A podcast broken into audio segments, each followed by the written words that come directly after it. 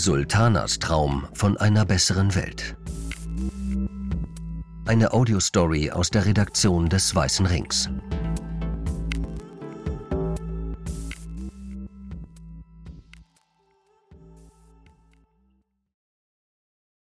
Als Kind floh Sultana Sediqi mit ihrer Familie vor dem Krieg in Afghanistan und landete in Erfurt. Sie lernte die Sprache, machte Abitur und ist zur Stimme für junge Leute mit einer Migrationsgeschichte geworden, die ansonsten oft unsichtbar und ungehört bleiben. Dies ist die Geschichte einer jungen Frau, die leidenschaftlich gegen alltäglichen Rassismus in Deutschland kämpft. Als die Beratungsstellen für Opfer rechter Gewalt im Mai zweitausenddreiundzwanzig in Berlin ihre Jahresbilanz vorstellen, werden die Mitglieder der Bundespressekonferenz mit erschreckenden Zahlen konfrontiert. Bei rechten Gewalttaten gab es demnach im vergangenen Jahr einen Anstieg um fünfzehn Prozent. Insgesamt wurden allein in den zehn Bundesländern, in denen es solche Beratungsstellen gibt, mehr als zweitausend Angriffe aus rechten, rassistischen und antisemitischen Motiven registriert. Das sind durchschnittlich mehr als fünf Angriffe pro Tag. Von der verbalen und körperlichen Gewalt waren zweitausendachthunderteinundsiebzig Menschen betroffen. Ein Detail erregt bei der Pressekonferenz besondere Aufmerksamkeit.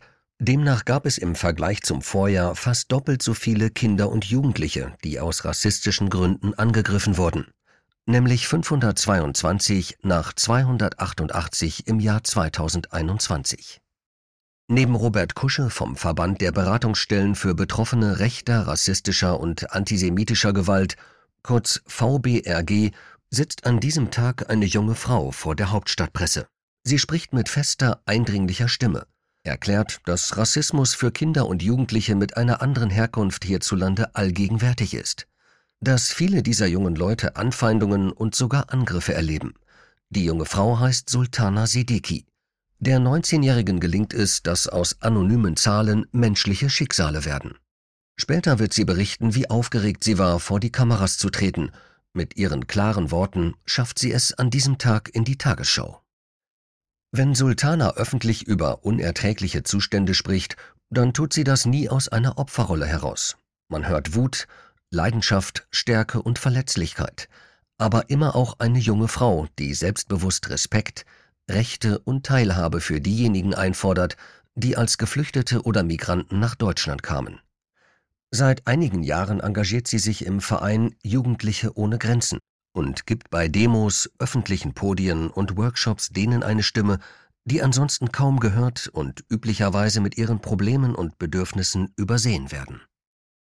Sultana ging noch nicht lange zur Schule, als ihre Familie vor dem Krieg in Afghanistan flüchtete. Mit der Mutter, dem Vater und ihrer Schwester machte sie sich auf den Weg in die Türkei und nach Griechenland und landete schließlich in einem kleinen Ort in Thüringen, Breitenworbis, in einer Sammelunterkunft, die Sultana Lager nennt und die mittlerweile geschlossen ist. Fotos aus dem Internet zeigen ein schmuckloses Haus mit sterilen Fluren und kahlen Räumen. Sultana sitzt in einem Café in Erfurt. Sie hat sich bereit erklärt, der Redaktion des Weißen Rings ihre Geschichte zu erzählen und jene schmerzhaften Erfahrungen zu teilen, die sie als Schülerin dazu brachten, sich für Menschenrechte und Teilhabe sowie gegen Hass und Ausgrenzung zu engagieren. Sie erinnert sich noch gut an ihre Kindheit in Breitenworbis, daran, wie sie mit Mädchen und Jungen verschiedener Herkunft tagsüber draußen unterwegs war und sich mit ihnen über alle Sprachbarrieren hinweg eine eigene Fantasiewelt erträumte. Weil sie immer vorne weglief, wurde sie von den anderen scherzhaft der Boss genannt. Rückblickend war das meine beste Zeit in Deutschland, sagt sie. Einerseits. Andererseits erinnert sie sich an Enge, Angst und permanente Unsicherheit. Jede Familie hatte nur ein Zimmer. Das Bad mussten sie sich mit vielen Unbekannten teilen. Ständig gab es Konflikte, sagt Sultana. Immer wieder kam es unter Männern zu Schlägereien. Nachts hörte sie Schreie von denen, die abgeschoben werden sollten. Auch eine ihrer Freundinnen wurde abgeholt. Lange seien sie in dem Wissen eingeschlafen, dich kann es als Nächste treffen. Die Security-Leute erlebte Sultana als willkürlich und desinteressiert. Sie sagt, über zwei Monate hatte ich einen gebrochenen Arm und niemand hat sich darum gekümmert. Ein Geflüchteter sorgte schließlich dafür, dass doch noch ein Krankenwagen kam und ihr Arm medizinisch versorgt wurde. In ihrer Erinnerung waren es zwei lange und widersprüchliche Jahre in Breitenworbis. Sultana weiß noch, wie ihre Mutter irgendwann jubelnd durch das Haus lief und mit einem Briefumschlag wedelte, darin die erlösende Nachricht mit dem Aufenthaltstitel für drei Jahre. Mittlerweile besitzt Sultana eine unbefristete Aufenthaltserlaubnis, lebt mit ihrer Familie in einer kleinen Wohnung und hat die deutsche Staatsangehörigkeit beantragt. Auf einem Gymnasium hat sie Abitur gemacht und spricht besser Deutsch als viele, die hier geboren sind. Ein vorläufiges Ende, ja, aber es ist nicht alles gut. Obwohl für Sultana vieles einfacher und besser geworden ist, seit sie mit ihrer Familie aus dem fernen Kriegsgebiet kam, hat sie doch einen ständigen Begleiter, der ihr hier das Leben schwer macht. Rassismus. Der sorge im Alltag für ein permanentes Gefühl der Unsicherheit, sagt sie. Beim Arzt, beim Friseur, in der Straßenbahn, wenn eine alte Frau ohne erkennbaren Grund aufsteht und sich von ihr wegsetzt. Als rechte Gruppen einen heißen Herbst ausriefen und auf Demos massiv gegen Geflüchtete mobilisiert wurde, bekam Sultana das in ihrem Umfeld zu spüren. Eine Mutter aus Afghanistan erzählte, der siebenjährige Sohn wache nachts weinend auf, weil die Grundschulkinder ihm klargemacht hätten, du gehörst hier nicht hin. Eine andere afghanische Mutter vertraute ihr an, dass ihr fünfzehnjähriger Sohn im Supermarkt bespuckt und geschlagen worden sei. Nach solchen Gesprächen fühlt Sultana eine große Ohnmacht. Wie anfangs beschrieben, schrecken rassistische Täter nicht vor Gewalt gegen Kinder und Jugendliche zurück. Einige Beispiele, von denen viele unterhalb des öffentlichen Radars blieben. Eine ältere Frau attackierte in der Berliner S-Bahn zwischen den Stationen Hauptbahnhof und Friedrichstraße eine schwarze Mutter und deren Sohn. Die Angreiferin trat mehrfach auf die Füße des Kindes. Als die Mutter einschritt, wurde sie mit ihrem Sohn körperlich angegriffen. Ein umstehender Mann beleidigte die Opfer rassistisch, weitere Mitfahrende solidarisierten sich mit der Täterin. Beispiel Nummer zwei.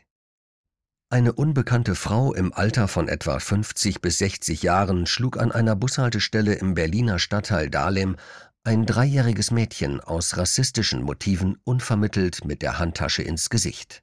Als die Mutter eingriff, wurde sie von der Angreiferin rassistisch beleidigt. Ebenfalls in Berlin im Senftenberger Ring näherten sich eine Frau und ein Mann, die Fahrräder schoben, einer Gruppe spielender Kinder im Alter von zwölf und dreizehn Jahren. Die Erwachsenen beschimpften die Kinder mit rassistischen Beleidigungen. Die Frau spuckte nach ihnen und traf zwei der Kinder. Die Täter entkamen, bevor die Polizei eintraf. Und die Liste lässt sich fortführen. In Berlin-Lichtenberg ging eine Frau mit ihren Kindern zum Spielen in den gemeinschaftlich genutzten Garten des Mietshauses. Eine Nachbarin, die dort mit anderen grillte, beleidigte die Familie aufgrund ihrer Hautfarbe. Ein Mann aus der Grillrunde schüttete der fünfjährigen Tochter dann auch noch Bier über den Kopf. Das Amtsgericht Tiergarten verurteilte mehrere Erwachsene wegen gefährlicher Körperverletzung und Beleidigung zu Bewährungs- und Geldstrafen.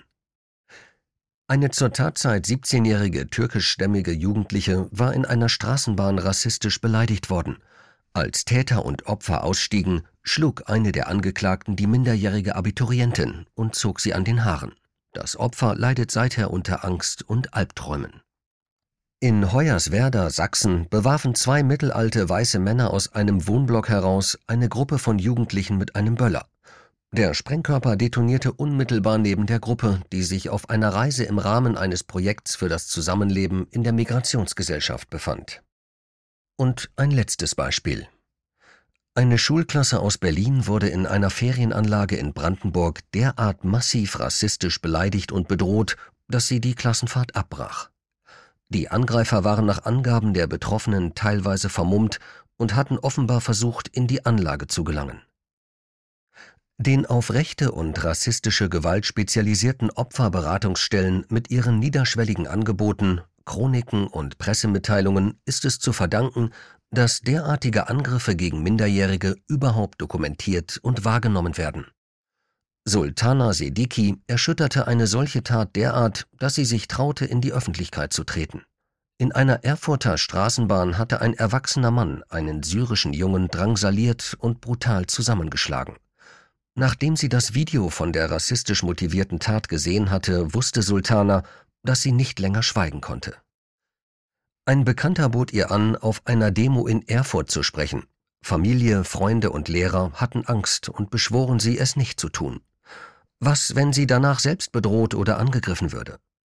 Sultana setzte sich über alle Bedenken hinweg. Als sie ans Mikro trat, sprach sie über die Angst und ihre Wut und auch über Hoffnung. Sie sagte, »Ich möchte, dass wir den Rassisten nicht unseren Hass schenken und erst recht nicht unsere Angst.« Sie sprach davon, dass dieser brutale Schläger nicht für alle in der Gesellschaft stehe. Sie erzählte von ihren deutschen und ausländischen Freunden und erklärte, dass diejenigen, die irgendwann nach Deutschland kamen und hier leben, lernen und arbeiten, keine Gäste seien. Den Demonstrierenden rief sie zu, »Wir sind die Gesellschaft und wir lassen uns nicht auseinanderdividieren. Wir alle gehören zu dieser Welt, zu Europa, zu Deutschland, zu Erfurt.« Am Ende ihrer Rede forderte sie einen Aufstand, einen Aufstand für Mitgefühl und Respekt. Ihre Worte trafen den richtigen Ton, mehr noch, sie trafen einen Nerv. Danach erhielt sie viel Zuspruch und lernte beim Verein Jugendliche ohne Grenzen andere junge Leute und deren Migrationsgeschichten kennen. Bei ihren Treffen teilen sie nicht nur Erfahrungen über alltäglichen Rassismus, sondern auch Probleme mit der Ausländerbehörde, Duldungsfragen und Schwierigkeiten, respektiert zu werden. Seither wird Sultana oft zu Workshops und Diskussionen eingeladen. Sie ist eine Sprecherin für junge migrantische Perspektiven geworden.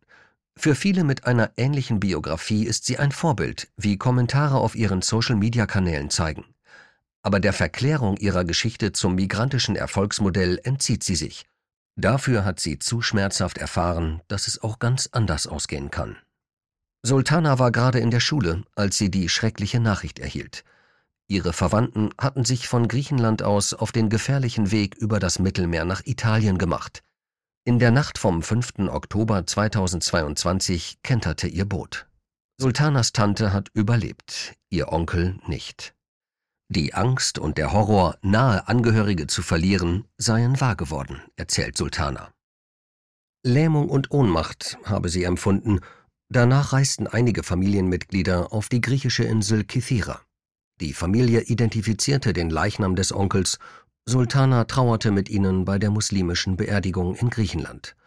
Sie erinnert sich an die Zeit danach und sagt, »Ich habe versucht, Solidarität aufzubauen.« Sie startete eine Spendenaktion, erzählte in Interviews vom Tod ihres Onkels und organisierte mit einer Unterstützergruppe eine große Informationsveranstaltung in Erfurt unter dem Titel »Ein Meer voller Tränen«. Da erzählten sie den vielen Interessierten an diesem Abend, wie es ist, Angehörige auf dem Mittelmeer zu vermissen und wie es ist, sie zu verlieren. Rückblickend erklärt sie, es gab viel Raum für geflüchtete Menschen, ihre Geschichte zu erzählen. Ungewöhnlich viele waren gekommen, um zuzuhören. Einige sprachen Sultana danach an und sagten, sie wollten jetzt auch selbst etwas tun. Bei allem Schmerz war es ein Abend der Hoffnung. Einmalig für Erfurt, sagt Sultana. Seitdem ist viel passiert. Rechte Gewalt nimmt zu. Europa schottet sich immer stärker gegen Geflüchtete ab. Vieles von dem, wovor Sultana warnt, wird derzeit schlimmer, nicht besser. Ein lauer Abend in Berlin. Am Kanzleramt hat sich eine Menschentraube zumeist junger Leute zu einer Kundgebung von Jugendliche ohne Grenzen gegen die europäische Asylpolitik versammelt. Einige halten Transparente, selbstgemalte Schilder fordern Solidarität statt Brutalität.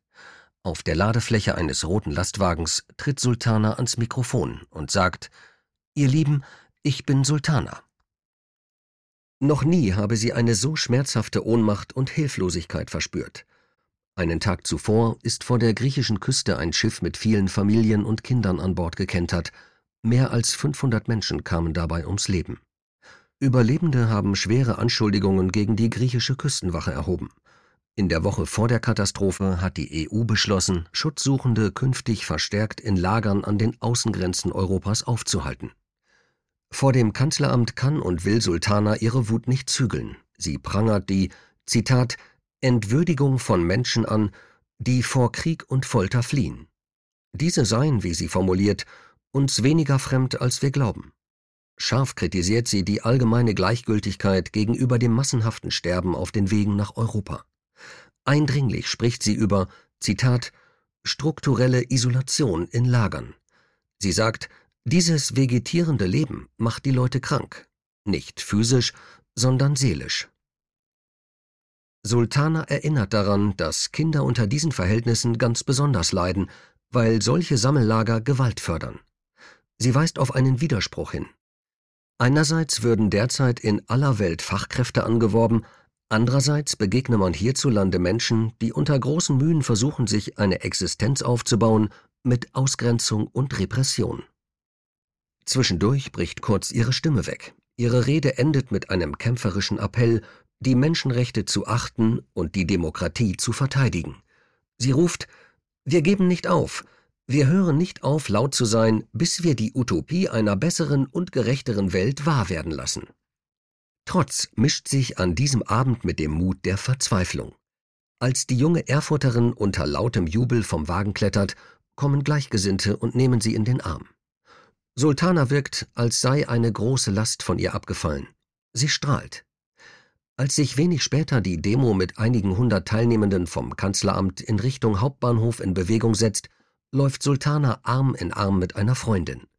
Aus Lautsprechern schallt fröhliche Musik.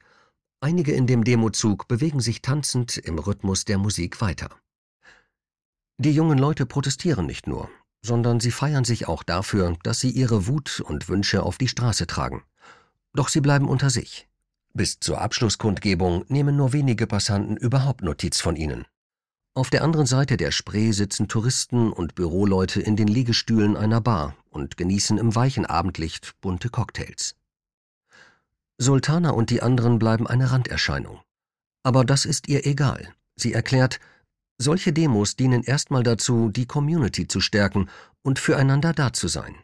Da geht es gar nicht darum, Zuspruch von außen zu bekommen. Trotz aller Hiobsbotschaften der jüngsten Vergangenheit ist sie nach der Demo geradezu euphorisch. Sie ist nicht allein, auch wenn die große Mehrheit nichts von ihren Sorgen und Forderungen wissen will. Am nächsten Morgen sitzt Sultana in einem Stuhlkreis. Der Verein Jugendliche ohne Grenzen hat zur Jahreskonferenz in ein kleines Berliner Theater eingeladen. Die Wut vom Abend ist verflogen, das Kämpferische großer Nachdenklichkeit gewichen. Bevor sie sich auf verschiedene Workshops verteilen, sprechen sie in großer Runde über die Demo und die aktuelle politische Lage. Sultana bekommt einen warmen Applaus für ihre Rede. Offenbar hat sie vielen aus der Seele gesprochen. Sie sagt, sie sei überwältigt von dem Zusammenhalt und der Solidarität hier in Berlin und fügt hinzu: Wir feiern uns mit Musik. Das nehme ich auf jeden Fall mit nach Erfurt. Danach übersetzt sie für einen schüchternen vierundzwanzigjährigen, der wie sie aus Afghanistan kommt und seine Gefühle ausdrücken möchte. Er habe sehr viel Angst gehabt, heute herzukommen, nun sei er froh, da zu sein. Er sagt, zum ersten Mal habe ich das Gefühl, eine Stimme zu haben. Es dauert nicht lange und sie landen doch wieder beim Thema Rassismus. Ein junger Mann aus Osnabrück berichtet, wie jemand auf der Straße gleich zweimal nach ihm gespuckt habe. Das hat ihn schockiert, nicht so sehr die Tat selbst. Von Älteren habe er schon mal zu hören bekommen, alle Schwarzhaarigen seien Terroristen. Aber der spuckende Mann war nach seiner Einschätzung erst Mitte zwanzig. Solchen Hass hat er unter jungen Deutschen nicht vermutet. Die Jugendlichen im Stuhlkreis hören sich gegenseitig zu, sprechen sich Mut zu, diskutieren Strategien. Einer schlägt vor, eine Resolution an den Bundestag zu schreiben, um auf die Probleme junger Geflüchteter aufmerksam zu machen. Sie diskutieren, ob Workshops und Podien mit rassistisch eingestellten Menschen sinnvoll sind oder nicht.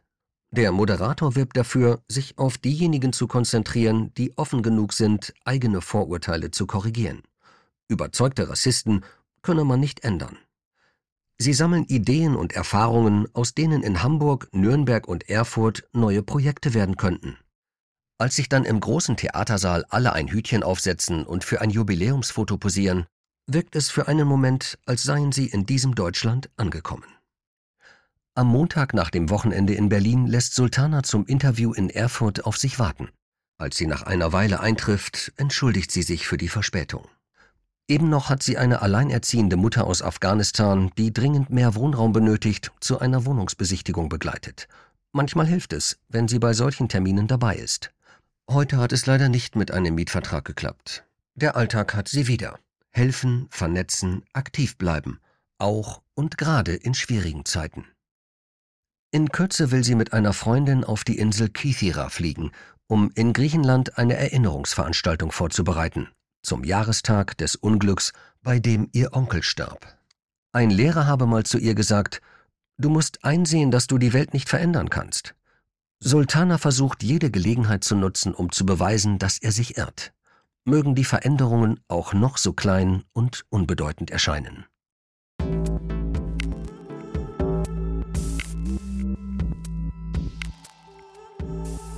Ein Text von Michael Kraske.